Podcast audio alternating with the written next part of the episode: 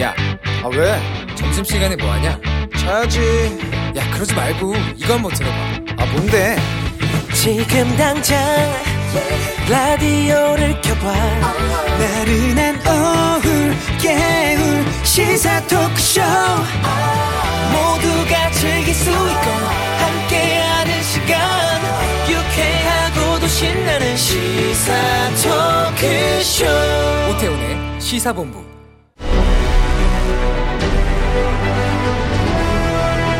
김철민의 본부 뉴스.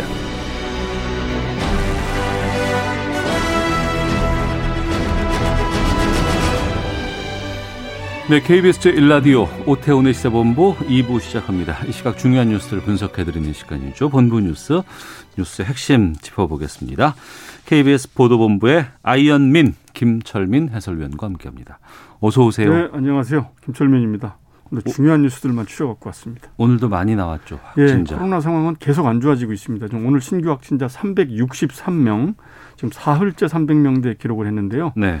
이게 사흘째 300명을 확진자가 나온 거는 지난 8월 중순 수도권 중심으로 이제 2차 유행 나온 네, 이후에 네. 예. 석달 만에 지금 처음 나온 겁니다. 사흘째 음. 이런 건 처음이고요. 그리고 오늘로 이제 국내에서 코로나가 확, 확진자가 나온 지 305일 만이거든요. 네. 그래서 이제 305일 만에 누적 확진자가 3만 명 넘어섰고 어. 사망자가 500명을 넘어섰습니다. 그래서 이제 전문가들은 아, 이제 이미 3차 유행이 시작이 됐다. 네. 이렇게 이제 경고를 했고요. 그 우려했던 가을 겨울 대유행이 시작이 됐다. 이번 음. 겨울에 단단히 각오를 해야 된다. 이렇게 경고를 했고요. 네. 지금 뭐 이제 수도권 그다음에 광주, 강원도 일부 지금 1.5단계 이미 시행이 됐고 음. 오늘 내일부터는 또 인천, 전주까지 전주 익산까지 1.5단계가 이제 격상이 되는데 네. 그래도 감염 고리가 워낙 전국적으로 넓게 퍼져서 이 확산세가 당분간 계속될 것이다. 이런 이제 우려가 나오고 있습니다. 네.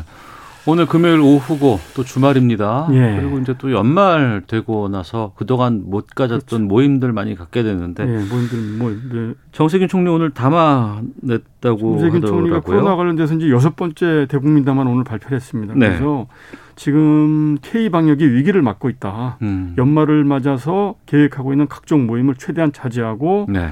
어, 최대한 집안에 머물러 달라 이렇게 당부를 했는데요. 그러면서 이제 그 연령별로 특히 60세 이상 고령층은 겨울철 건강관리 유의하고 불필요한 외출 만남을 최소화해 달라 이렇게 당부를 했고요. 직장인들은 송년회 회식 모임들 연기하거나 취소해 달라 이렇게 음. 얘기를 했고 또 젊은이들은 무증상 감염이 많아서 그 특성상 이 확산 범위나 속도가 이 방역 당국이 따라잡기 어렵다. 그래서 젊은 층들 협조가 무엇보다 필요하다. 네. 이렇게 이제 거듭 당부를 했고요. 또 수능 시험과 관련돼서도 언급이 있었는데 그 일단 일정대로 수능 시험을 치르고 모든 수험생들이 안전한 환경에서 공정하게 시험 치를 수 있도록 최선을 다하겠다. 이렇게 음. 강조를 했습니다. 네.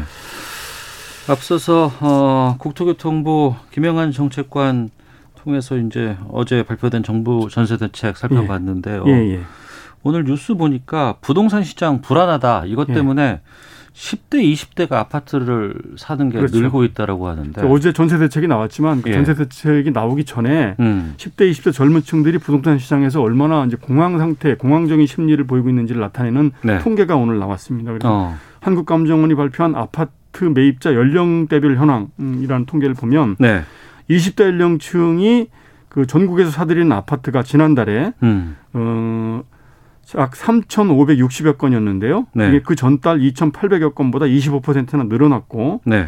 지금 이제 지난달에 이제 전국에서 사들인 그 아- 아파트 매매 거래 건수가 6만 6천여 건이었는데 그 중에 네. 5.4%가 20대 이하 연령대가 이제 사이, 사들인 걸로 음. 그래서 5%가 이제 처음으로 넘어섰는데 이 연령대별 그 이제 아파트 매수 관련된 통계를 작성한 이래 처음으로 네. 20대 연령층에서 그 아파트 매입률이 5%가 넘어선 게 이번이 처음입니다. 근데 20대가 어떻게 돈이 있어서 이렇게 아파트 그러니까 이제? 뭐 자기 돈은 안 될 것이고 뭐 이제 은행 대출을 최대한 받고 신용 대출을 받고 뭐 이렇게 예. 해서 아무튼 요새 영끌이라고 그러죠. 영혼까지 어. 끌어모아서 산다고. 네. 그래서 이제 그렇게 해서 이제 사는 걸로 보이는데 그래서 지금 그 20대 이하 아파트 매수 비중을 보면 서울에서 5.1%, 경기도는 6.0%, 인천은 7.6% 그래서 수도권에서 역대 최고치를 기록을 했습니다. 네. 이게 그 전문가들은 이런 현상을 놓고서 정부가 지난 8월에 이제 3개 신도시 사전 청약 물량 일정을 공개를 해서 네. 시장의 불안 심리를 좀 진정시키려고 했는데 역시 시장에서는 역부족이었다. 음. 그래서 아파트 값이 좀처럼 잡히지 않는 데다가 새로운 그 임대차법 어, 시행이 되면서 전세 네. 물량 품기가 되고 전세 값이 폭증을 하니까 음. 이런 불안 심리에 막차를 타자는 심정으로 무리하게 자금을 마련해서 매입에 나선 것으로 보인다. 아, 이렇게 좀 진단을 하고 있습니다. 네. 그러니까 이게 어제 발표된 대책 이전에 그렇죠. 어제 발표된 대책이 나오기 이전에 이제 시장 어. 심리 상황이었고 어제 대책은 아직 시장에 반영이 되지 않았죠. 어, 이건 좀 지켜봐야 될 것 같습니다. 알겠습니다. 네. 건강보험공단이 담배 회사 상대로 손해배상 소송을 냈는데 졌네요. 예, 이제 2014년에 그 건보공단이 담배 회사를 상대로 그 추가로 부담한 진료비 물어내라 이러면서 500억 원대 배상 소송을 냈죠. 그래서 이제 6년간의 법정 공방을 벌였는데 음. 오늘 1심 판결이 났습니다. 그래서 네. 서울중앙지법 민사합의 22부 판결인데요. 어, 일단 건보공단 패소 판결을 내렸습니다. 음. 그래서 재판부가 판결문에서 이제 언급하기를 담배와 질병의 임박, 그러니까 암과 그 암 발병의 인과관계에 대해서 개개인의 생활 습관이라든지 유전적인 요인, 주변 환경, 직업적 특성 이런 것들이 이제 흡연 이외에 다른 요인들이 암 발병할 예, 그 가능성이 됐을 수도 있다. 그래서 네. 다만 이게 흡- 흡연이 직접적인 그 암의 그 발병 원인이다라고 볼 수는 없다 이렇게 판단을 했고요. 네. 또 이제 건보공단이 그 병원에 그 보험 급여를 이제 보통 이제 지- 지출을 하잖아요. 예, 예. 근데 그렇게 이제 지출을 하는 것은 건강보험 건강보험법에 따라서 자금을 집행하는 것이지 이게 음. 그 담배 회사들의 위법 행위 때문에 지출을 하는 것은 아니다. 네. 그래서 그, 그 건강 건보공단의 그 보험 급여 지출과 그 담배 회사들의 그 위법 행위가 직접적인 인과관계가 없다. 이렇게 어. 이제 판결을 내린 것이죠.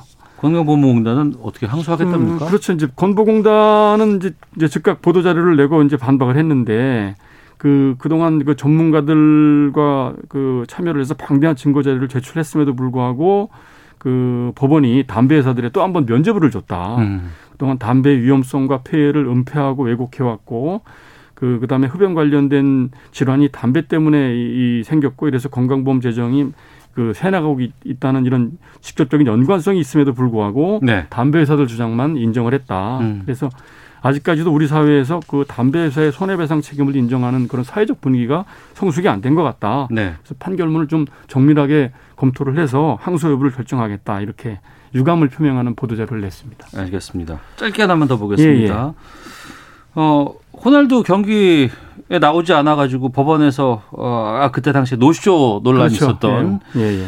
그때 상황이 법원으로 갔고 예. 예. 판단이 나왔네요. 오늘 이제 1심에서 2심 판단까지 나온 건데요. 네. 호날두가 지난해 7월 그 이제 서울 월드컵 경기장에서 친선 경기에 나오지 않아 가지고 팬들이 그 주최사를 상대로 손해배상 소송을 냈죠. 그래서 서울중앙지법에서 오늘 2심 판결이 나왔는데 주최사 더 페스타 측을 상대로 어 일단 입장권 가격의 50%에다가 위자료 5만 원씩 지급하라 이러면서 그 피고 그, 그 주최사 측은 부득이한 사정이 없는 한 호날두 선수가 경기를 출전하도록 해야 되는 계약의 의무가 있다. 네. 따라서 그 그저이 소송을 낸 관중들에게 이제 승소 판결을 내렸습니다. 음, 알겠습니다. 자, 어, 본부 뉴스 한 주 동안 중요한 정보, 중요한 예. 뉴스 고맙습니다. 예, 고맙습니다. 예, 지금까지 KBS 보도본부의 김철민 해설위원과 함께했습니다.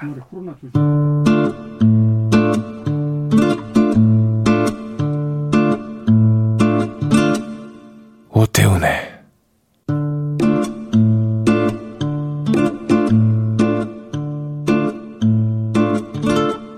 시사본부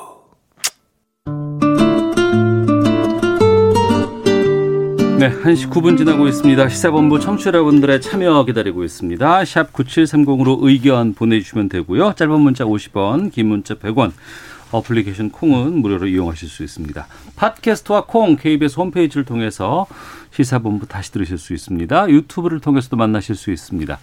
일라디오 아니면 시사본부 이렇게 검색해 보시면 영상으로도 방송 확인하실 수 있습니다. 금요일입니다. 한 주간의 언론 보도를 분석하고 비평하는 시간이죠. 와치독 시간입니다. 정상근 전 미디어널 기자 나오셨습니다. 어서 오세요. 네, 안녕하십니까? 예, 알파고 신하시 외신 기자도 함께합니다. 안녕하십니까? 네, 안녕하십니까. 예. 확진자가 많이 나오고 있습니다. 네.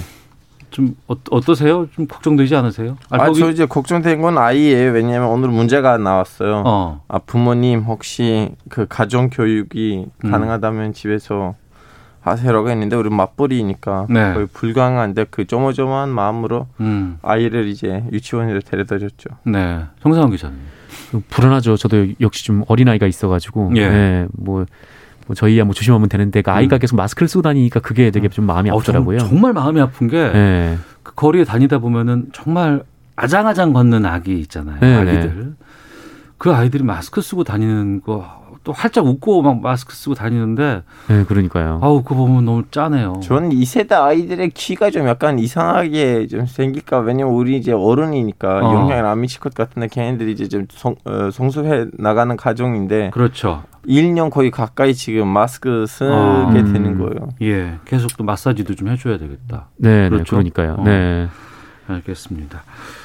자, 코로나19 관련된 뉴스 계속 관심 있게 보게 될 수밖에 없습니다. 근데 네. 이제 이게 뭐 그냥 부- 상황도 알려주는 뉴스도 있지만 분위기 좀 어, 살펴보는 그런 뉴스도 있고 약간 좀 잘못된 정보 같은 것들이 좀 드러나는 뉴스들도 좀 있는 것 같은데 먼저 코로나19 신규 확진자와 그 지난번 그 민주노총 집회를 연결하는 보도가 나왔는데 이게 좀 무리한 부분들이 있었다. 어떤 내용입니까? 네, 이 지난 18일에 조선일보 온라인을 통해서 나온 보도인데요. 네. 해당 보도의 제목이 어, 민노총 집회 4일 만에 300명 확진, 관복절된 반사회적, 이번엔 침묵이라는 제목입니다. 네. 그 월간 조선도 같은 날 그 민노총 대규모 집회 5일 만에 코로나 확진자 400명 돌파한 듯이라는 제목의 기사를 냈는데 네. 이두 기사 모두 이 최근에 코로나19 신규 확진자 증가가 지난 14일 있었던 그 민주노총의 노동자 대회 때문인 것으로 읽히는 제목이고요. 예. 이 내용에서도 이 대규모 집회를 연지 며칠 만에 확진자가 얼마가 나왔다. 음. 이런 식으로 서술을 함으로써 아, 그 원인을 이제 민주노총 집회에서 찾았습니다. 예. 아, 그러면서 이제 월간 조선 같은 경우에는 이 노영민 청와대 비서실장의 논리대로라면 그 민주노총 집회 참가자는 살인자 뭐 이렇게 부제를 달기도 했습니다. 음. 언론이 그 코로나 이제 확산과 네. 집회와의 여러 가지 연결고리 같은 것들 추적해 보고 이런 기사를 전 쓸 수 있다고 보거든요. 네네. 근데 좀 이렇게 무리하다고 느껴지는 부분은 어떤 것들이 있는지 또 근거가 확실하게 나왔던 건지 이건 좀 다른 얘기 아니겠어요? 그렇죠. 이제 문제는 이제 근거가 없다라는 게 문제인 건데, 그러니까 음. 이 논리가 성립을 하려면 그 민주노총 집회 참가자 중에서 확진자가 나오고 또 그 확진자로 인해서 이 다른 사람들, 그러니까 참석한 다른 사람들로 확진이 돼야 네. 전염이 돼야 이 집회로 인해서 감염병이 확산됐다라는 결론을 내릴 수가 있는 거잖아요. 어. 그러니까 8.15 집회가 문제가 됐던 것은 실제로 이 8.15 집회를 통해서 이 확진자가 수백 명이 발생을 했기 때문인데 네. 하지만 이 방역 당국은 이 아직까지 이 민주노총과 관련된 집단 발생 사례는 보고되지 않았다. 네, 음. 이렇게 밝혀, 밝힌 상황입니다. 네. 방역 당국 정부에서도 지난번 8.15 집회 여기에 대해서는 어, 상당히 부정적이었고 또 어, 차단까지도 했었고 막아야 된다 이런 좀그 분위기가 있었고 이번과는 좀 다르다 이렇게 좀 얘기가 나오곤 있는데 어떤 면이 같고 어떤 면이 다르다고 보세요? 어, 뭐, 물론, 뭐, 대부분의 언론들은 이 8.15 광복절 집회에 대해서도 좀 부정적인 태도를 보인 건 사실인데요. 네. 근데 다만, 좀, 뭐랄까요. 그러니까 이 8.15 집회 이후 확진자가 계속 증가를 하니까 음. 어, 상당수 언론이 뭐 본인들의 논조가 아니라 이제 다른 사람들의 말을 빌려서 내는 보도, 그러니까 이른바 이제 다운표 저널리즘을 사용한 보도들을 굉장히 많이 냈어요. 그래서 네. 뭐 어떤 사람들의 주장, 그러니까 이 8.15 집회와 이 정부의 방역 실패를 연관짓지 말라 이런 보도들이 꽤 많이 나왔었거든요. 이 음. 누군가의 말을 따옴표만 붙여서. 네. 어, 그런데 그 이번 같은 경우에는 뭐 아무 근거 없이 이 음. 코로나19 확산을 이제 특정 집, 그 집단에게 지금 전가를 하고 있는 뭐 그런 상황입니다. 네. 근거가 좀 확실 해야 보도하는 게 맞죠, 알파고 기자. 예, 그거는 맞아요. 음. 이제 여기서 문제는 사실은 두 가지인데 하나는 이제 이번 민노총의 그 집회를 가지고 비판을 하는 신문사가 예전에 발효 강화문 집회 때도 같은 목소리를 냈는가? 아 그때도 좀 부정- 이렇게 예민하게 아. 받아들였는가? 왜냐하면 예, 그때는 이제 집회 현장에서는 분명히 이제 확진자가 있었고 음. 그건 이제 약간 근거가 너무 뚜렷했었는데 지금 그만큼 근거가 뚜렷하지 않는 상황에서 그것보다 더 예민한 에, 모습을 보여주면 그건 좀 약간 아닌 것 같은데 네. 근데 동시에도 이렇게 화살표를 돌릴 여지도 있긴 있어요. 음. 어, 결론적으로는 코로나 시대이니까 우리는 어, 잘못된 정책에다가 이제 반대 소리를 하려고 하면 네. 예전에 이제 우리는 밖에 나와서 광장에 나와서 이렇게 에, 집회를 했었는데 그렇죠. 이제 지금 코로나 시대에 알맞게 좀 새로운 어. 반대 소리를 낼 수 있는 방법들이 개발해야 되는데 이 네. 시대에서는 좀 약간 집회하는 거는 음. 결론적으로 아무리 확진자가 지금 안 나왔다고 하더라도 네. 바람직하지 않은데 음. 그럼에도 불구하고 이제 집회가 일어났다면 또 예전에 집회들에 대해서 좀 약간 예민했던 저, 언론사들이 이번에도 좀 조금이라도 좀 쓴소리를 했어야 되지 않았을까. 그래서 저는 음. 이 사건으로 보면 양쪽으로도 좀 약간 비판을 받을 만한 여지가 있다고 봅니다. 네. 어, 그 집회가 이- 11월 14일 날 있었죠? 예, 예. 그러면 이제 오늘로 한 일주일 정도 됐고 잠복기 따지면 이제 2주일을 계속 모니터링하고 체크를 해봐야 되는데 네. 어, 집회 개최한 이후에 참가자에 대한 모니터링은 계속 되고 있답니까? 음, 아마 뭐 지금 뭐 참가자들 확인을 민주노 총에서 하고 있는 걸로 알고 있는데 근데 네. 사실 이 집회가 뭐 매년 하는 집회이긴 하거든요. 그러니까 음. 전태일 여사가 돌아가셨을 때가 이맘때니까 네. 뭐 매년 이제 민중대회를 하는데 뭐 그럼에도 불구하고 이 민주노총 집회가 있기 전에도 좀 논란이 좀 많았었어요. 사실 어. 이 지금 이제 코로나19가 좀 확산되는 상황에서 좀 굳이 이제 이런 집회를 해야 되겠느냐 좀 네. 음. 이런 얘기들이 좀 있었고 뭐 여기에 대해서는 뭐 어느 언론이 막론하고 좀 아쉽다라는 지적들이 굉장히 좀 많았는데 네. 어쨌든 뭐 민주노총도 뭐 그래서 이제 광주에서 하기로 했던 민중대회는 취소가 되기도 했고 어. 또 민주노총도 이제 100인 이하 규정을 지키면서 거리를 두고 집회를 했다라고는 하고 있는데 어쨌든 계속해서 당연히 이 참가자들에 대한 모니터링은 해야 되고 또 방역 당국에 또 철저히 협조하는 모습을 또 보여야 될 것 같습니다. 알겠습니다. 집회 시위 해야죠. 또 그 자유는 보장돼야 됩니다. 하지만 어, 워낙 특수한 상황이고 또 국민들께서도 지금 오랫동안 이 코로나19 확산 막기 위해서 애쓰고 있고 추석 때 고향도 못 갔잖아요. 네, 그러니까요. 많이 좀 조심해야 될 것 같습니다. 자, 와치독 다음 주제로 좀 가보겠습니다.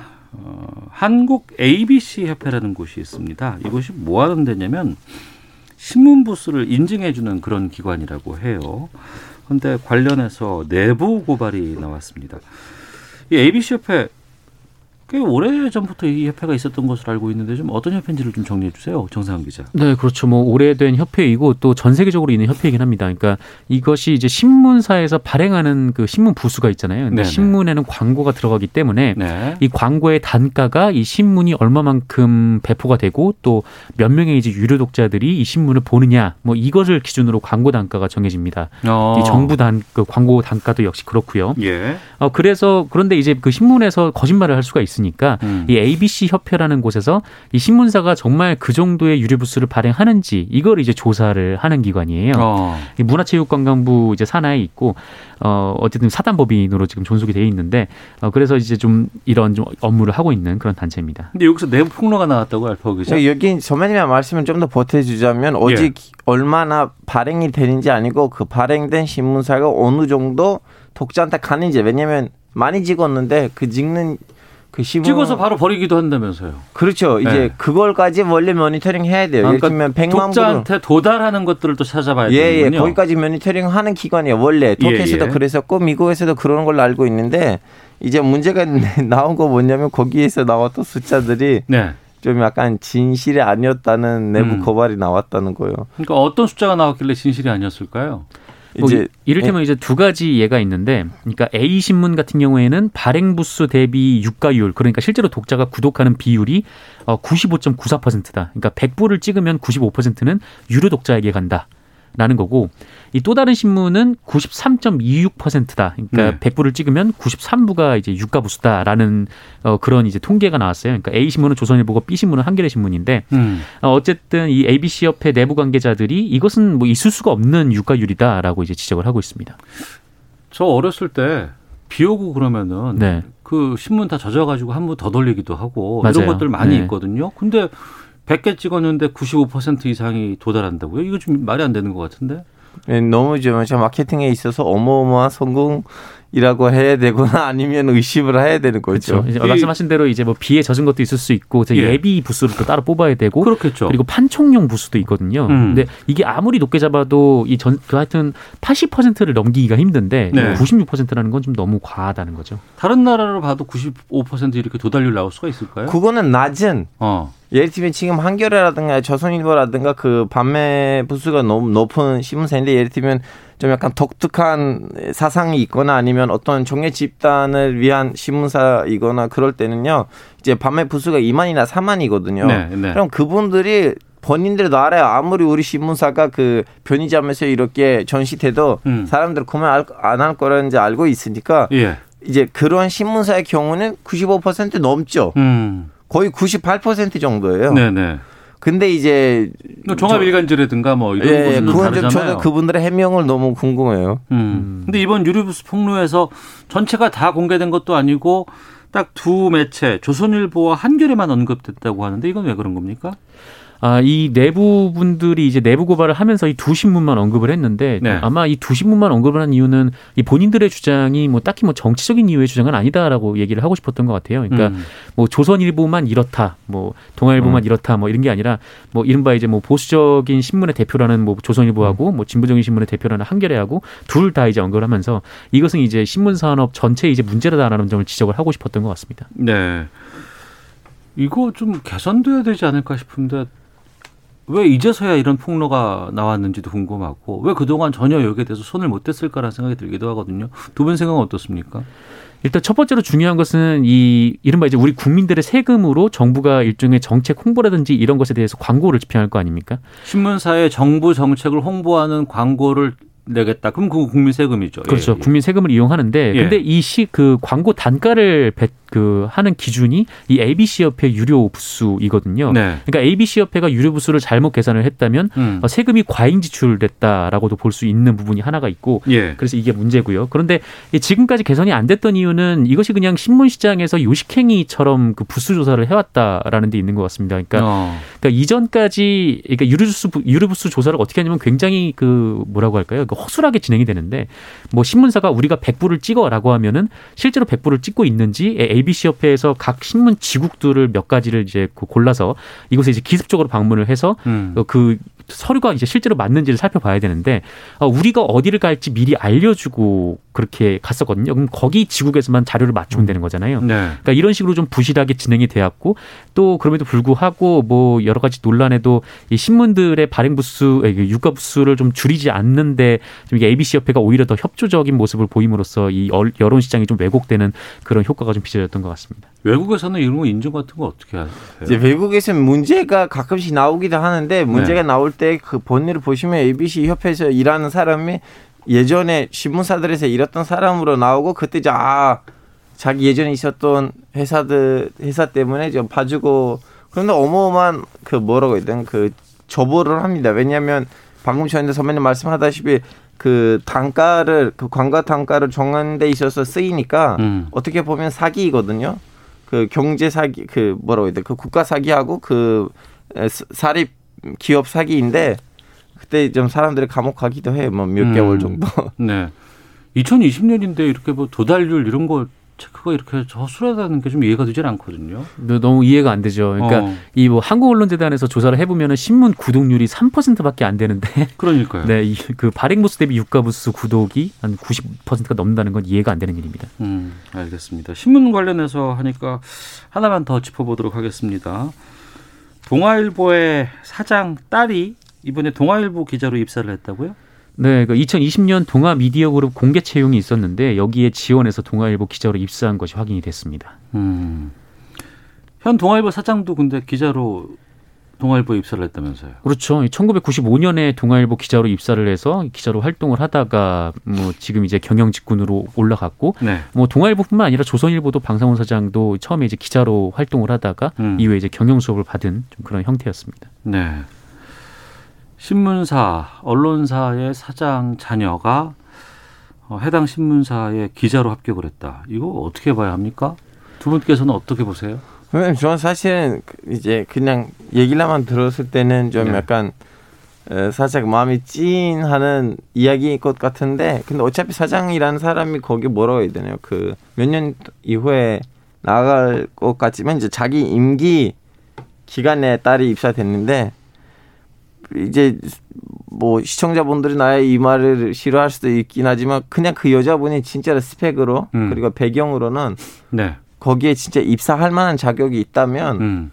어 대충 보고 넘어 넘어가도 괜찮다고 생각합니다. 왜냐하면 그러면 그 사람이 지금 스펙으로 아니면 실력으로는 기자로서 입사할 만한 사람인데 음. 굳이 아버지가 그 당시엔 사장이라고 해서 몇 년 기다려야 되는 건가? 네, 네. 이럴 때는 그냥 그 개개인별로 봐야 되고 그 사람의 실력으로 봐야 된다고 생각해요. 어, 입사를 뭐 정식적인 루트를 통해서 간다는 건 그거는 뭐 확인해 보아서 문제가 없다 그러면 그건 뭐 뭐라고 할 수는 없지만 근데 또, 참 네. 예.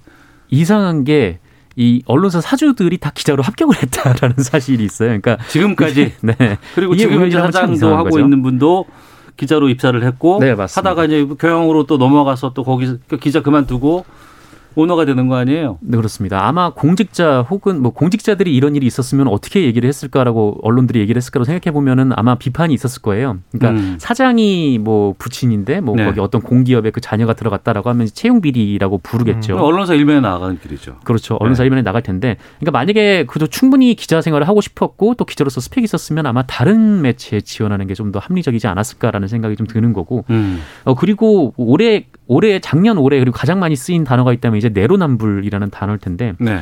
그러니까 좀 언론사들은 왜 스스로를 이제 돌아보지 않는가라는 궁금증이 생길 수밖에 없습니다. 그럼 음. 이제 문제가 뭐냐면 그분이 94년에 맨 처음에 입사를 했을 때 네. 그때부터 모니터링 했었어야 돼요. 예를 들면 음. 지금 이분이 이 여성분들 지금 입사했잖아요. 이제부터 모니터링 대상이에요. 어. 진짜 기사 제대로 쓰는지, 진짜 네. 현장에 가서 피가 흐르는지 예. 이러한 문제들이 없다면 오케이 그럼 좋은 거고 있다면 이제 95년부터 이때까지 쓰는 기사도 좀 보고 근데 그 기회를 아무한테나 부여를 할 수가 없다라는 게 가장 큰 문제겠죠. 그러니까 네. 이 동아일보에도 입사 지원자들이 굉장히 많을 텐데, 어. 네 그런 기회를 부여받지도 못하는 거죠. 떨어진 분들은. 네. 그뭐 재벌 2세, 3세 이런 얘기 나오고 뭐 경영권 승계 얘기 나오고 거기에 대해서 좀 어, 문제가 많이 있어 보이지만 거기다가 그걸 넘어서서 언론사에서 이런 일이 있다는 것 어떻게 봐야 될지 아직 최종 합격자 발표는 안 났다면서요? 네, 뭐 최종 합격자 발표가 안 났는데 이게 음. 딱히 사실 이렇게 큰 화제가 되지는 않은 기사예요. 그래서 예. 아마 뭐 그냥 뭐 밀고 나가지 않을까라는 생각이 음. 한편은 듭니다. 한 매체에서 이걸 확인해서 발표를 하니까 이제 그 다음부터 좀 이게 좀 퍼지지 않았을까 네, 네. 싶은 생각이 드네요. 알겠습니다. 주간 미디어 비평 아, 정상근 전 미디어오늘 기자, 자만 아메리카 알파고 시나씨 외신 기자 두 분과 함께했습니다. 두 분 오늘 말씀 고맙습니다. 고맙습니다. 네, 감사합니다.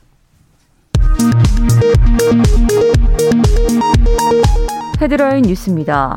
서울 동작구 노량진의 대형 임용고시 학원에서 코로나19 확진자가 최소 26명 발생해 중등 임용고시 시험을 하루 앞두고 학원가에 비상이 걸렸습니다. 김영삼 전 대통령의 서거 5주기를 맞아 오늘 추모식과 김영삼 도서관 개관식이 열립니다. 앞으로 신체를 무단으로 촬영하는 행위나 직장 내 성희롱, 전화금융 사기 등도 공익 침해 행위로 포함돼 신고할 경우 공익 신고자로 보호받을 수 있습니다. 국제통화기금 IMF가 지난 6월 이후 세계 경제 활동이 회복되고 있지만 코로나19 재확산에 따라 이 같은 경제 회복이 위기에 처했으며 무산될 수도 있다고 진단했습니다. 지금까지 헤드라인 뉴스 정원나였습니다. 이어서 기상청의 윤재수 씨 연결합니다. 부쩍 쌀쌀해졌습니다. 이렇게 쌀쌀해지게 된 이유는 북서쪽 찬 공기 때문인데 이 북서쪽 찬 공기 덕분에 대기 상황은 좋아졌습니다. 지금 초미세먼지는 1세제곱미터당 서울 14 마이크로그램을 비롯해서 전국은 8에서 14단계로 대부분 좋은 단계를 보이고 있고요. 미세먼지 역시 서울의 경우 25 마이크로그램으로 서울을 비롯해 전국적으로 공기가 깨끗합니다. 제주 지역도 오전까지는 보통 단계였지만 오후 들어서면서 깨끗해졌습니다. 내일도 전국적으로 보통이거나 좋은 단계 이어가겠고 다만 경기 남부, 충청남도, 전라북도 지역은 보통 단계 예상됩니다.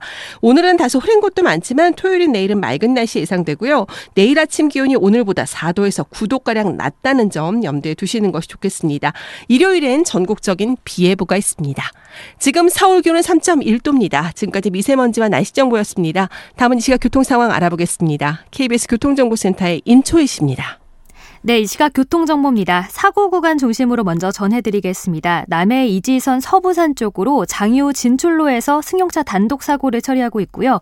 호남고속도로 천안 쪽으로 동광주 1차로에서도 사고가 발생해서 주의하셔야겠습니다.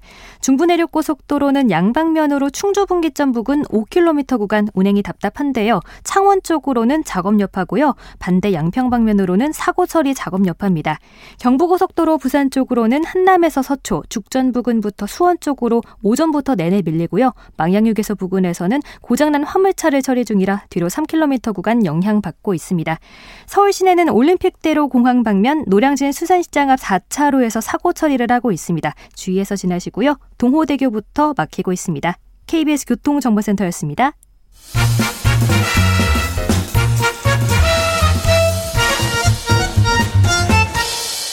오태훈의 시사 본부. 네, 지난 10월 말이었습니다. 대한민국 대중문화예술상 시상식이 있었고 어, 성우 송도순 씨가 보관 문화 훈장을 받으셨습니다. 저희 조혜은 PD가 이제 인터뷰 요청을 드렸는데 그때 이렇게 말씀하셨답니다. 난 한 게 없는데 왜 훈장 받는지 모르겠습니다. 53년 동안 성우한 것밖에 없습니다. 이렇게 말씀을 해 주셨다고 하는데 자 네. 오태훈의 시사본부 금요 초대서 오늘 보관 문화 훈장에 빛나는 분입니다. 성우 송 도순 씨 모셨습니다. 어서 오세요. 안녕하세요. 예, 예. 지금 나한테 소감을 물었죠? 예, 소감 물으려고 했어요. 아, 근데 있잖아요. 예, 예. 나는 소감 이런 걸 해본 적이 없어요. 우리 소감을 얘기할 일이 없었기 때문에. 근데 그냥, 아. 어머 세상에 이런 일이 있나? 이게 어, 뭐지? 내가, 이랬어요. 내가 훈장을 받는다? 네. 예. 왜 나지? 예, 예. 나는 훈장은 예. 어 국군 장 국군 장군이나 네, 네. 국가 유공자 무슨 애국자가 받는 거 훈장 아니에요? 예, 난 예. 아니잖아. 왜요? 그래, 아니요, 나 그래 나 깜짝 놀랐어요. 나 어. 그래서 처음에 나 보이스피싱인 줄 알았어요. 아, 저 전화, 전화 왔을 받고. 때. 예, 예, 예. 예. 뭐 28일 날 와서 훈장 받으세요. 그랬어. 음. 내가 누구요? 송도순 씨요. 그랬어. 네. 내가 송도순인데 왜요? 내가 음. 아니 그러니까 대중문화 예술상을 준다고요. 그래서 내가 왜 줘요 나를요? 나는. 어. 그때 그분이 막 웃으면서 아니 우리가 준다는데 이렇게 말하는 사람이 어딨어요? 매너도 나쁘다 막 이러더라고요. 아니 매너가 나쁜 거 그런가? 근데 어. 훈장은 난 아니잖아. 내가 진짜 훈장이에요. 그랬어요. 나라 지키려고 총 들고 여러 가지 할 수도 있는데 아니. 그것도 아니지만 대중문화 예술 분야에서 그렇게 활동하신 분들도 그만큼의 가치가 있기 때문에 드리는 거죠. 아니, 뭔 내가 대중문화 예술에서 무슨 훈장받게 했어요. 그냥 먹고 살라고 방송을 했지. 아, 물론 모든 사람들이 다 먹고 살려고 다 합니다. 그거는. 그냥 열심히를 한 것 같아요. 근데, 어. 근데 좋으시죠? 도, 그 깜짝 놀랐죠. 네, 내 팔자 이런 일도 있나 했어요.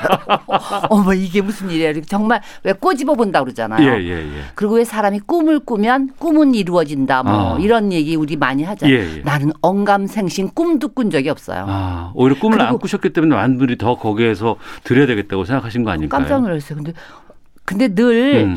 예, 반추해 보면 네. 방송을 제가 53년 했다 그러더라고요. 네네. 나 그것도 안 쉬어봤어요. 요번에 어. 알았어. 어. 어, 늘 네. 나는 찌질한 사람을 만난 적은 없어요. 어. 방송국이 다 빼어난 재능 있는 사람들이 많이 오죠. 참 예, 예. 잘난 사람이 많이 오는 데인데 이 중에서도 암만 잘난 사람도 뭐 학벌 좋고 배경 좋고 뭐 좋고 이래도 어. 우 저런 찌질이 이런 게 아. 있거든요. 아, 아, 아, 근데 그런 사람은 한 번도 나는 예, 예, 난 PD도 못 만났어요. 어. 정말 다 빛나는 사람만 만나고 예. 이래서 이렇게 수준 높은 문화로 어. 계속 살았었어요. 예.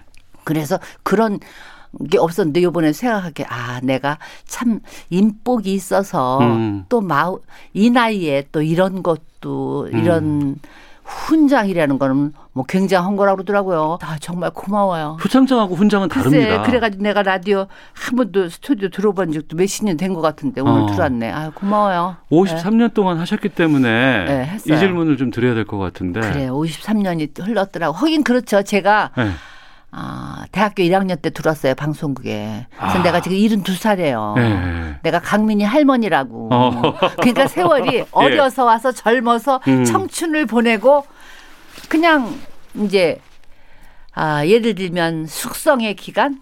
이된 거죠. 네. 나는 발효가 잘 되고 싶어. 어, 그 네. 발효 말씀을 하셨으니까 저도 이제 후배로서 좀 여쭤보려고 하는데 성우라는 직업이 어디 그 계속해서 이제 직원처럼 소속돼 있는 건 짧잖아요. 그렇죠. 그리고 전속은 이제 한 7, 8년 했어요. 예, 예. 지금은 뭐 2년밖에 안 돼요, 이제는. 그죠, 그죠. 예. 그러니까 시장도 다양해지고 또 여러 맞아요. 가지 시장에 나가면 예. 허허벌판에 혼자 서 있는 거지. 뭐. 근데 그걸 그죠? 53년 동안 꾸준히 한다는 건 보통 내공이 없으면 안 되거든요. 그게 그게 입복이었어. 나는 정말 아무것도 몰랐어요. 아. 진짜 방송국 들어올 때도 대학교 1학년 때 나 김을동 언니가 네네. 그 언니가 우리 선배예요. 아, 예, 예.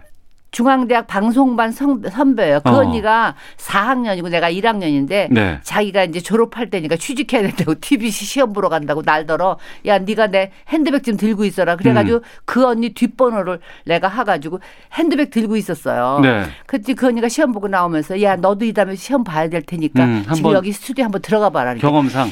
어 김을동 언니가 확실히 대장길은 있는 거예요. 어, 예, 그죠? 예. 그, 그 언니가 그때 24살이에요. 어, 예. 내가 19살이고. 근데 가- 갔는데 내가 들어갔어요. 네. 그래가지고 내가 되고 을동 언니 떨어졌잖아.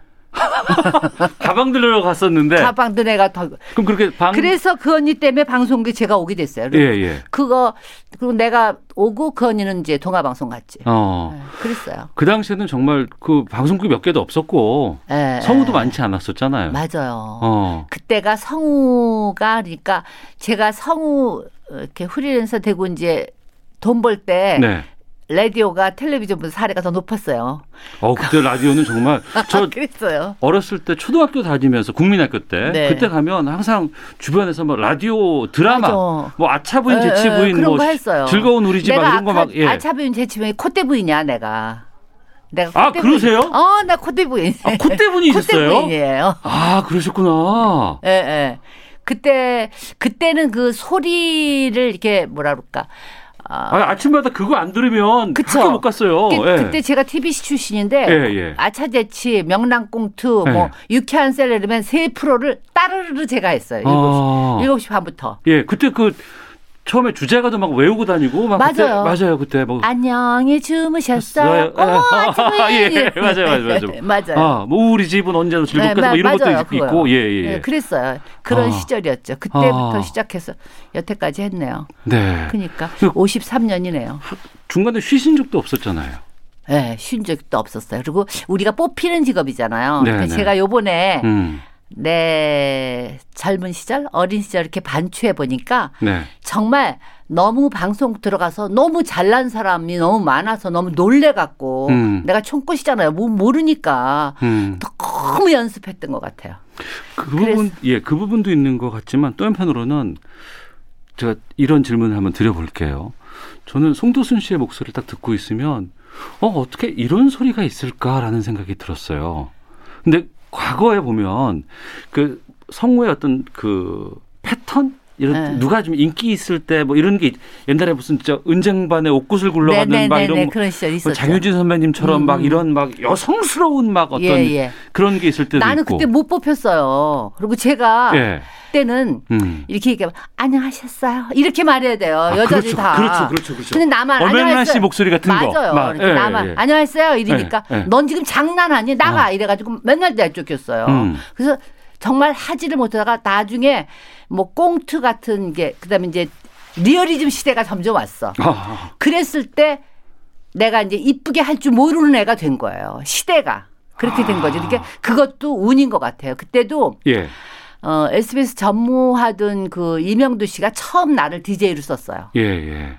그러니까 아, 나는- 예, 예. 예. 그때 김세원 씨가 쌍둥이 나러 집에 들어갔거든. 어. 비잖아. 그러니까 내, 내가 이제 한 거예요. 예, 예.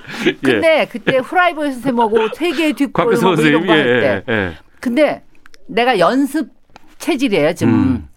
그러니까 대본을 다 그 전날 작가한테 가서 대본을 받아서 밤새도록 외우는 거야, 내가. 네. 그러니까 아침에 방송을 하면 네. 마이크를 보고 원고를 보고 안 하고 나는 이렇게 하고 저 후라이버의 선생님 얼굴을 보고 하니까 어. 얘 뭐야? 예.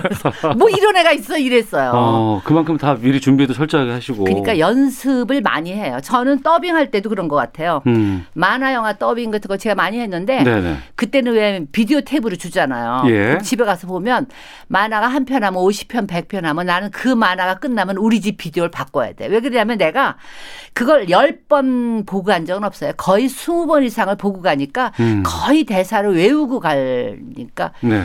난딴 사람이 에너지 내면 그 꼴을 못 봐 내가. 아, 너는 연습 안 하고 오니? 후배들한테는 네. 상당히 좀 엄격한 선배님이셨겠어요. 싫어했겠죠, 뭐. 그래서 하여튼 어, 자기 일을 음. 우리 일이 연습 안 하면 못 해요. 예. 습관인 것 같아요. 네. 일찍 와야지. 나는 늘 어. 내가 소리가 좋은 소리도 아니고 예. 남보다 똑똑하게 잘하지도 않기 때문에 난 연습해야 된다가 어. 내 머릿속에 꽉 박혀 있어서 예. 생방 평생 생방했지만 생방 거의 두 시간 전에 와요. 음. 그렇게 와서 여기서 놀고 있어야지 좀 편안해. 좀 편안해지고 네, 네. 그렇죠. 뭐 어떤 사람 잘난 사람들은 막 시그널 나올 때 막 뛰어들잖아 멋있게. 어. 나 그거 못해. 그럼 네. 난다 펑크예요. 예. 못해. 그 대표작 하면 많은 분들이 여러 가지를 꼽지만 대표작 대표적 사람들은 날대로 톰과 제리. 예, 예, 저도 그거 좀 여쭤보려고 예. 했었어요. 근데 톰과 제리는 사실 내가 했지만 음. 내 소리가 별로 없어요. 그건 만화가 재밌었지. 네. 나는 별로 한게 없어요. 그게 어. 어 원본에 네. 나레이터가 없어요. 아, 톰과 제리 원래는 제리도 말이 없어요. 그렇죠. 뭐 네. 뛰어가다고 도망가고 뭐 네. 이러는데 그때 그때도 그 피디를 잘 만난 거야. 아. 피디가 나보고 그래. 야 들어가서 네가 너 하고 싶은 대로 말해봐. 이러는 거야 나보고요. 하고 싶은 대로 말하라고요. 네, 원고도 네가 없이. 보고 원고 아무것도 없어요. 어. 그러니까 내가 내가 뭔 영어를 하겠냐고. 근데 예, 거기에 예. 우유 뭐 이렇게 우유 폭탄, 폭탄. 어머 어떡해요. 이것만 한 거예요. 어. 그거 진짜 지금 보시면 예. 내가 별로 한 게 없어요. 그래서 내가 아, 이것도 정말 정말 하늘이 봐준 거다. 그 좋은 만화 영화를 내가 하게 됐는데 혼자서 했잖아요. 그러니까 나중에 한 몇 년, 한 10년도 더 했어요. 어. 나중에 이제 불독도 나오고 스누피도 나오고 뭐 막 이렇게 나오더라. 예, 그러니까 예. 그때는 이제 혼자 불독도 내가 하고 음. 뭐 나비도 내가 하고 뭐 이렇게 했죠. 그리고 그 저기 그 한여복 같은 거 옷 입고 있는 그 아줌마. 네, 네 아줌마 까만 아줌마. 네. 그것도 제가 했죠. 아 그러니까요. 아! 이런 거 했죠. 그게 내가 지금 생각해도 예, 예. 성우라는 직업이 음. 사람들이 사양 직업이라서 어떨까 뭐 이런 얘기들을 많이 해요. 예, 예. 제가 학교에서 화술 가르치는 걸 한 몇 년 가르쳤었거든요. 근데 예. 성우 지망 하고 싶은데 성우가 사양 직업이다. 아. 그런 얘기 하더랬어요. 넌 사, 뜨는 거 가라는 건 네가 걱정할 게 아니야. 음. 네가 하고 싶은 일을 만나는 게 이게 축복인 거야. 그리고 아. 성우는 예. 아, 제 생각에는 그래. 인생이 태어나서 많은 것을 보고 느끼고 맞고 만져보고 이거를 많이 거친 게 인생을 잘 산 거지. 네. 유리각 속에 가만히 앉았다 그냥 세월 때문에 날가 터져가지고 직직시지게 바라는 건 세월을 산 게, 산 게 아니죠. 음. 그래서 성우는 살면 내가 개미로도 살아. 네. 내가 나뭇잎으로도 살아. 어. 내가 바위로도 살아. 그렇죠. 고양이도 돼. 네. 쥐도 돼. 네. 내가 뭐 귀부인도 돼, 음. 할머니도 돼, 아이도 돼. 여러 인생을 살 수 있고 사실 성우가 글씨를 말하는 듯이 전하는 직업이잖아요. 그럼요. 예. 그러니까 이걸 말을 이 원고를 내가 씹어 먹게 되잖아요. 그렇죠. 내가 맨날 말하는데 씹어 먹어야지 이게 어. 내가 느낌이 오잖아요. 예.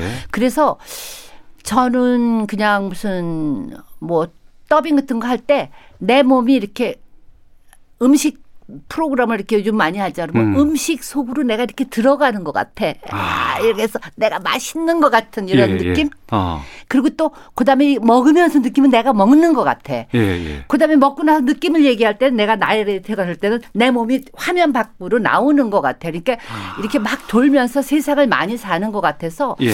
나는 성우가 사양 직업이라서 어떨까 이런 얘기를 많이 할 때 그 얘기를 많이 들어요. 그래서 아유 사양은 네가 걱정하지 마. 그건 어. 세상이 할 일이고 예. 네가 할 수 있는 일을 하는 하는데 성우면 넌 천복이야. 어. 야 그렇게 인생을 많이 살고 가는 사람이 어딨냐. 예. 그런 얘기 많이 해요. 저희 금요 초대석에 성우로 오신 분들이 몇 분 안 돼요. 근데 네. 김영옥 선생님께서 지금 송도순 아 영옥 언니도 그래요. 그러니까 똑같은 말을 저희한테 아, 해주셨어요. 예, 영옥 예. 언니도 성우였는데 그 언니가 아역 성우였어요. 네, 그러니까요. 그 언니가 뭐 번개다 뭐 이런 거 했어요. 난 그때 네. 내가 친부를 받은 시절인데 예, 예. 영어 언니가 막 그 번개돌이 같은 거 하고 어. 막 이랬어요. 예, 예, 예. 그리고 그 언니는 뭐 날아라 그러면 자기도 날라 막 이렇게 했었어요. 그 그만큼 그 안에 몰입돼 음, 음, 음. 있으니까 그랬어요. 그런 연기가 나오는 것이죠. 그래서 나는 영어 언니 이렇게 볼 내가 참 영어 언니 좋아하는데 음. 그 언니도 이렇게 몸이 번개우로 들어갔어. 그걸 내가 느꼈었어요 그때. 아, 그걸 네. 다 이신윤 씨로 알고 계시는군요. 아, 그 성우는 몸이 이렇게 고 영혼이 고물체 속으로 들어가야 그 말이 나와요. 아, 네. 라디오 진행도 30년 넘게 하셨어요? 30년 더 했겠죠. 그랬나요? 예, 네, 뭐 하여튼 제가 동아 방송에서 시작한 저녁의 희망가요를 KBS 통합대구도 해서 그것도 17년 80년 통폐합 때 오셨고 예, 예. 예 그래 가지고 예. 그러니까 어, 75년부터 했겠죠. 음. 동아 방송에서 했으니까 시작했으니까 네. 그때 시작해서 KBS 넘어와서도 하고 교통방송으로 뭐, 교통방송 또 배한성 씨하고 어, 그것도 17년 했는데 그것도 사람들이 그 얘기를 많이 하는데 네. 그때 내비게이션이 없었잖아요. 그때는 휴대폰도 그냥, 없었어. 예, 교통방송만 들을 수밖에 없었어요. 그러니까 57분 무조건 기다렸었어요. 네, 네. 그게 그러니까 엑기스야. 아. 내가 그래서 아, 그때 또 해, 어떻게 내가 하냐고요. 사실 성우는 앞광대가 아니고 뒷광대잖아요. 아. 그래서 그렇죠. 어, 그래서 이렇게 이렇게 소리를 들으면 알수 음. 있어도 보면은 잘 모르는데 우리 같은 사람은 그렇게 꼭고 딱 꽃 피울 때 그때 있어. 네. 운인 것 같아요. 나 어. 그래서 그 우리 엄마의 기도 때문에 그런 거 아닌가 싶어요. 어. 우리 엄마는 아무 기도도 안 하고 내 기도만 해. 그래서 그, 그 엄마의 그 음. 어, 기도라는 게 네. 나한테 네. 많은 복을 인복으로 어. 갖다 주지 않았나 하는 생각을 해요. 네. 근데 내가 오늘 몹시 떠들죠? 아니에요. 내가 맨날 떠들긴 좋습니다. 해. 예, 예. 근데 오늘은 좀 더 떠드는 것 같네요. 아, 저희 고맙습니다. 예. 그 지금 뭐가 어머니 얘기하셨으니까 네. 가족 네. 얘기도 좀 여쭤볼까 하는데 한 종편 프로그램에 며느리와 함께 출연을 하셨어요. 네, 네. 며느리 볼때 예. 내 고민이 가장 많을 때요. 그러니까 며느리 학을 공부했다는 게 무슨 말이에요, 이게? 아니 내가 네. 그때 네. KBS 많이 올 때예요. 네, 네. 그러니까 내가 며느리 본다 그랬더니 사람들이 어 그러냐고 그랬는데 애 점심 때 가서 엘리베이터를 탔는데 내가 키가 크잖아요. 그러니까 내가 뒤에 탔는데 앞에 가는 우리 선배 언니하고 음. 우리 후배하고 둘이 그런 들리는 소리야. 걔네들은 네, 나못 네, 봤어. 네. 그때 야 송도수 며느리 본다는 거 들었냐? 어 말려 죽일 거다. 이러는데 나 정말 깜짝 놀랐어요. 어. 아 내가 사람들한테 사람을 말려 죽이는 여자로 인식이 된 사람이 나구나. 나는 내가 착하고 이쁜 애인 줄 알았어요. 어. 머 내가 내가 우리 아들을 우리 남편보다 더 이뻐해요. 어. 근데 내가 우리 아들이 좋다고 데려온 애를 말려 죽이는 여자면 아이고, 아이고. 정말 말려 죽여야 될 여자잖아. 네, 네. 그래가지고 그때 같이 살아야 됐었어요. 어. 처음에. 예. 그래서 그때 며느리를 보면 내가 어떻게 해야 될까 같이 살면서. 아. 그래서 내 자신에 대해서 그때 가장 많이 생각한 것 같아요. 어. 난내 뒤를 돌아본 적이 없었어요. 예, 예. 너무 남 쫓아가기 너무 잘난 사람들 틈에서 힘들어서 그거 쫓아가느라고 연습하느라고 나를 본 적이 없었는데 어. 그때 내가 나를 보면서 보니까 내가 아 사람들이 나를 싫어했겠다. 아이고. 버거웠겠다. 어. 힘들었겠다. 그리고 나는 왜 꼭 하면 꼭 해야 된다고 음, 했을까? 음, 음, 음. 좀안 해도 되는데. 네. 그리고 좀 틀려도 되는데 그때 처음 생각했어요. 그래서 그 이후에 많은 변화가 좀 있으셨어요? 네, 그래서 며느리를 볼 때, 네. 아 제일 처음 내가 며느리 하게서 한게 음. 어, 두고 보지 말자. 네. 그러니까 예를 들면 걔가 물을 가지고 가다가 흘렸다. 어. 그럼 내가 소파 앉아 이렇게 보아. 걔가 발로 닦나 걸레로 닦나 저기 안 닦고 지나. 그러지 말자. 아니 왜 그럴 수 있잖아요. 그래서 내가 있습니다. 그러지 말자. 예, 두고 예. 보지 말자. 예, 예, 예. 그리고 우리가 음. 아 내가 이제 시어머니들 많이 보고 저기 며느리도 많이 보잖아요. 근데 모든 시어머니들이 며느리를 궁금해하는 걸로 며느리하고 사단이 나더라고요. 예를 네. 들면 예. 어버이날 나를 20만 원을 줬어. 어. 근데 지네 엄마는 혹시 30만 원 줬을까? 아. 얼마 줬을까? 근데 20만 원 받은 걸로만 만족하면 되는데. 내 말이. 예, 예. 그러니까 지네 우리 아들이 돈을 벌어면 얘가 저걸 뭐 할, 돈을 어떻게 쓸까? 음. 어머 저 세 타는 우리 아들 돈으로 샀을까? 친엄마가 사줬을까? 입든 걸까? 그게 궁금해하는 거가 어. 둘의 사이를 예, 예. 틀어지게 만들거더라고요. 그러니까 관심을 궁금해하지는 말자. 어. 그리고 우리가 살다 보니까 예. 그래서 두고 보지 말고 궁금해하지 말고 또 음. 하나는 왜 내가 살아보니까 아 그때 이렇게 할 걸 그때 이렇게 할 걸 이런 생각이 나잖아요. 네. 예를 들면 수화기는 여기다 놓고 음. 원고는 여기다 놓고 물은 여기다 놔 네, 네, 이게 네. 편하네 이렇게 어. 가르쳐 주는데 그다음에 가니까 얘가 이렇게 바꿔 놓은 거야. 네, 네. 수화기 이쪽으로 야 내가 수화기 이리 놓으라고 안 그랬니? 어. 너내 말이 말같이 안 들려? 어. 니네 집에서 그렇게 가, 가, 가르쳤니? 예, 예. 이러면 끝나는 거예요. 아이고 아이고. 그러니까 예, 며느리는 친할수록 소중히 다뤄야 아, 아. 내 아들하고 사이를 좋게 해주는 그렇죠. 게 어른이 하는 일이더라고요. 예, 예, 예. 그걸 내가 그때 알았잖아요. 어. 그래서 예. 어, 지금까지 한 14, 5년 살았을 거예요. 음. 우리 며느리가. 음. 아직 한 번도 나하고 저게 이런 거 없었어요. 어. 근데 전번에 누가 물어보니까 저도 없었다고 그랬대. 그래서 예. 자기가 어 나 그날 굉장히 고마운 날이었는데 어. 자기도 며느리 이다음에 시, 시어머니 가서 며느리를 보면 우리 어머님 같이 나도 하겠다 이래서 내가 어 그건 최고의 칭찬인데요. 아 그래서 내가 네. 그날 굉장히 감격 먹었어요. 아 훈장 받으실 만 하세요. 근데 하여튼 어 며느리 가기 후배 음. 그냥 후배 같이 보는 것 같아요. 네. 후배도 발칙한 애도 있는데 어. 발칙한 뒤에 귀여운 것도 있잖아요. 그러니까 젊으니까 모르니까 할 수 있는 짓이잖아요. 지금 KBS에도 많은 후배들이 있습니다. 있죠. 그리고 또 최근에 이제 또 코로나 상황에서 신입사원들을 안 뽑고 계속 이렇게 어려운 상황에서도 음. 성우들은 이번에 한번 뽑았었어요. KBS에서. 음. 후배들에게 좀 해주실 말씀 있으시다면 어떤 걸 그러니까 말씀하실까요? 성우는 예. 하루아침에 한 프로그램으로 스타가 될 수 없어요.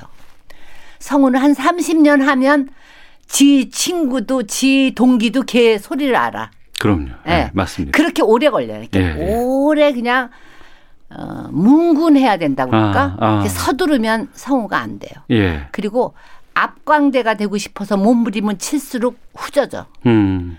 그러니까 그리고 말이 제가 지금 알았는데 말이 마음이더라고요. 네. 그리고 마음이 아. 눈동자더라고요. 예, 예. 그리고 말이라는 건 내 속에 있는 그림 한 장을 음. 얘 머리에다 그림 한 장으로 넣어줄 수 있는 거. 그러니까 이 사람을 사랑하지 않으면 말을 못 하겠더라고요. 네. 그러니까 우리가 원고를 작가가 죽기 살기 써주는 거잖아요. 그거를 잘 씹어 먹어야 그렇죠. 내가 녹아서 네. 나올 수 있는 게 예. 말이더라고요. 근데 아. 나도 몰랐어. 지금 생각하니까 그렇더라고요. 아유. 옛날에는 소리가 요렇게 뭐 소리를 굵게 낼까 가늘게 낼까 꺾을까 뒤집을까 이것만 했던 것 같아요. 예, 예, 예. 아 웃겨. 근데 또 아. 날더러 잘한다고 써줬어. 고마워. 근데 그러니까. 지금 생각하니까 그게 아니고 마음이더라고요. 그거를 말씀해 주실 수 있는 이유가 53년을 하셨기 때문에 그게 이제 나오는 거 아니겠습니까? 그러니까. 예, 예. 왜 철들면 죽는다 그러잖아요. 아. 내가 이제 그만둘 때가 되니까 말이 알겠더라고. 아니, 그만둘 때가 되셨어요? 그쵸. 나 72살인데 네.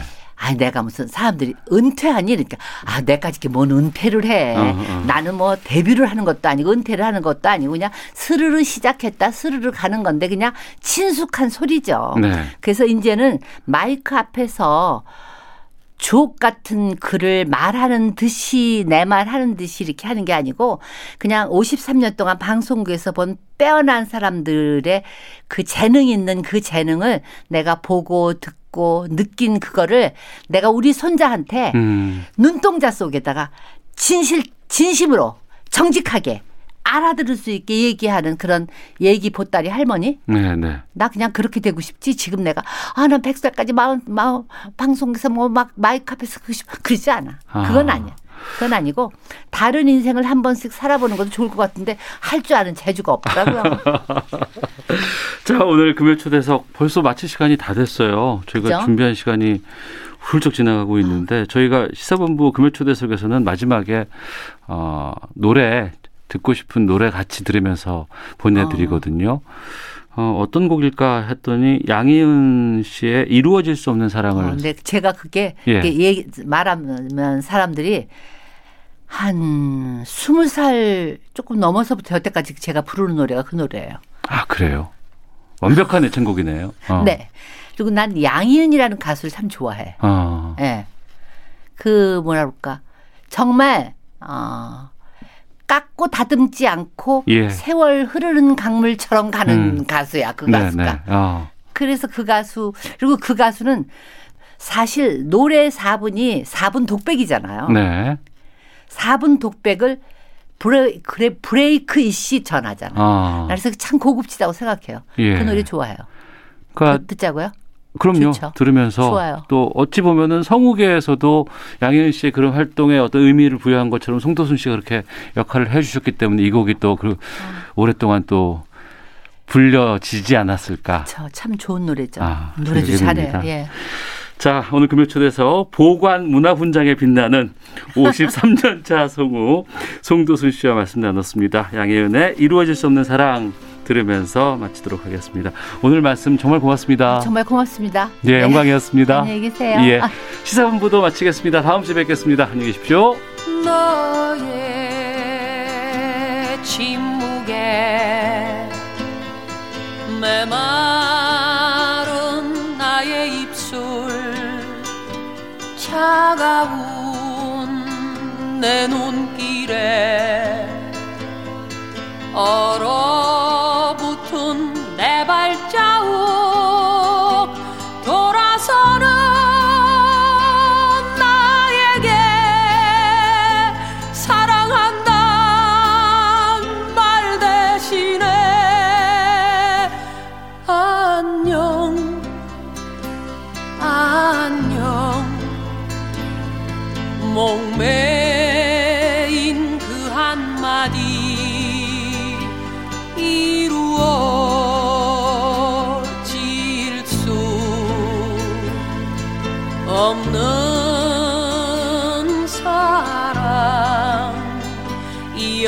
사랑이었기에.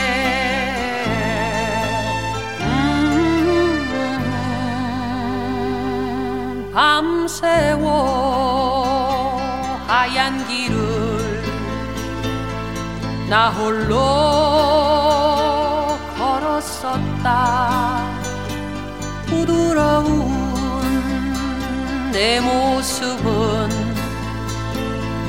지금은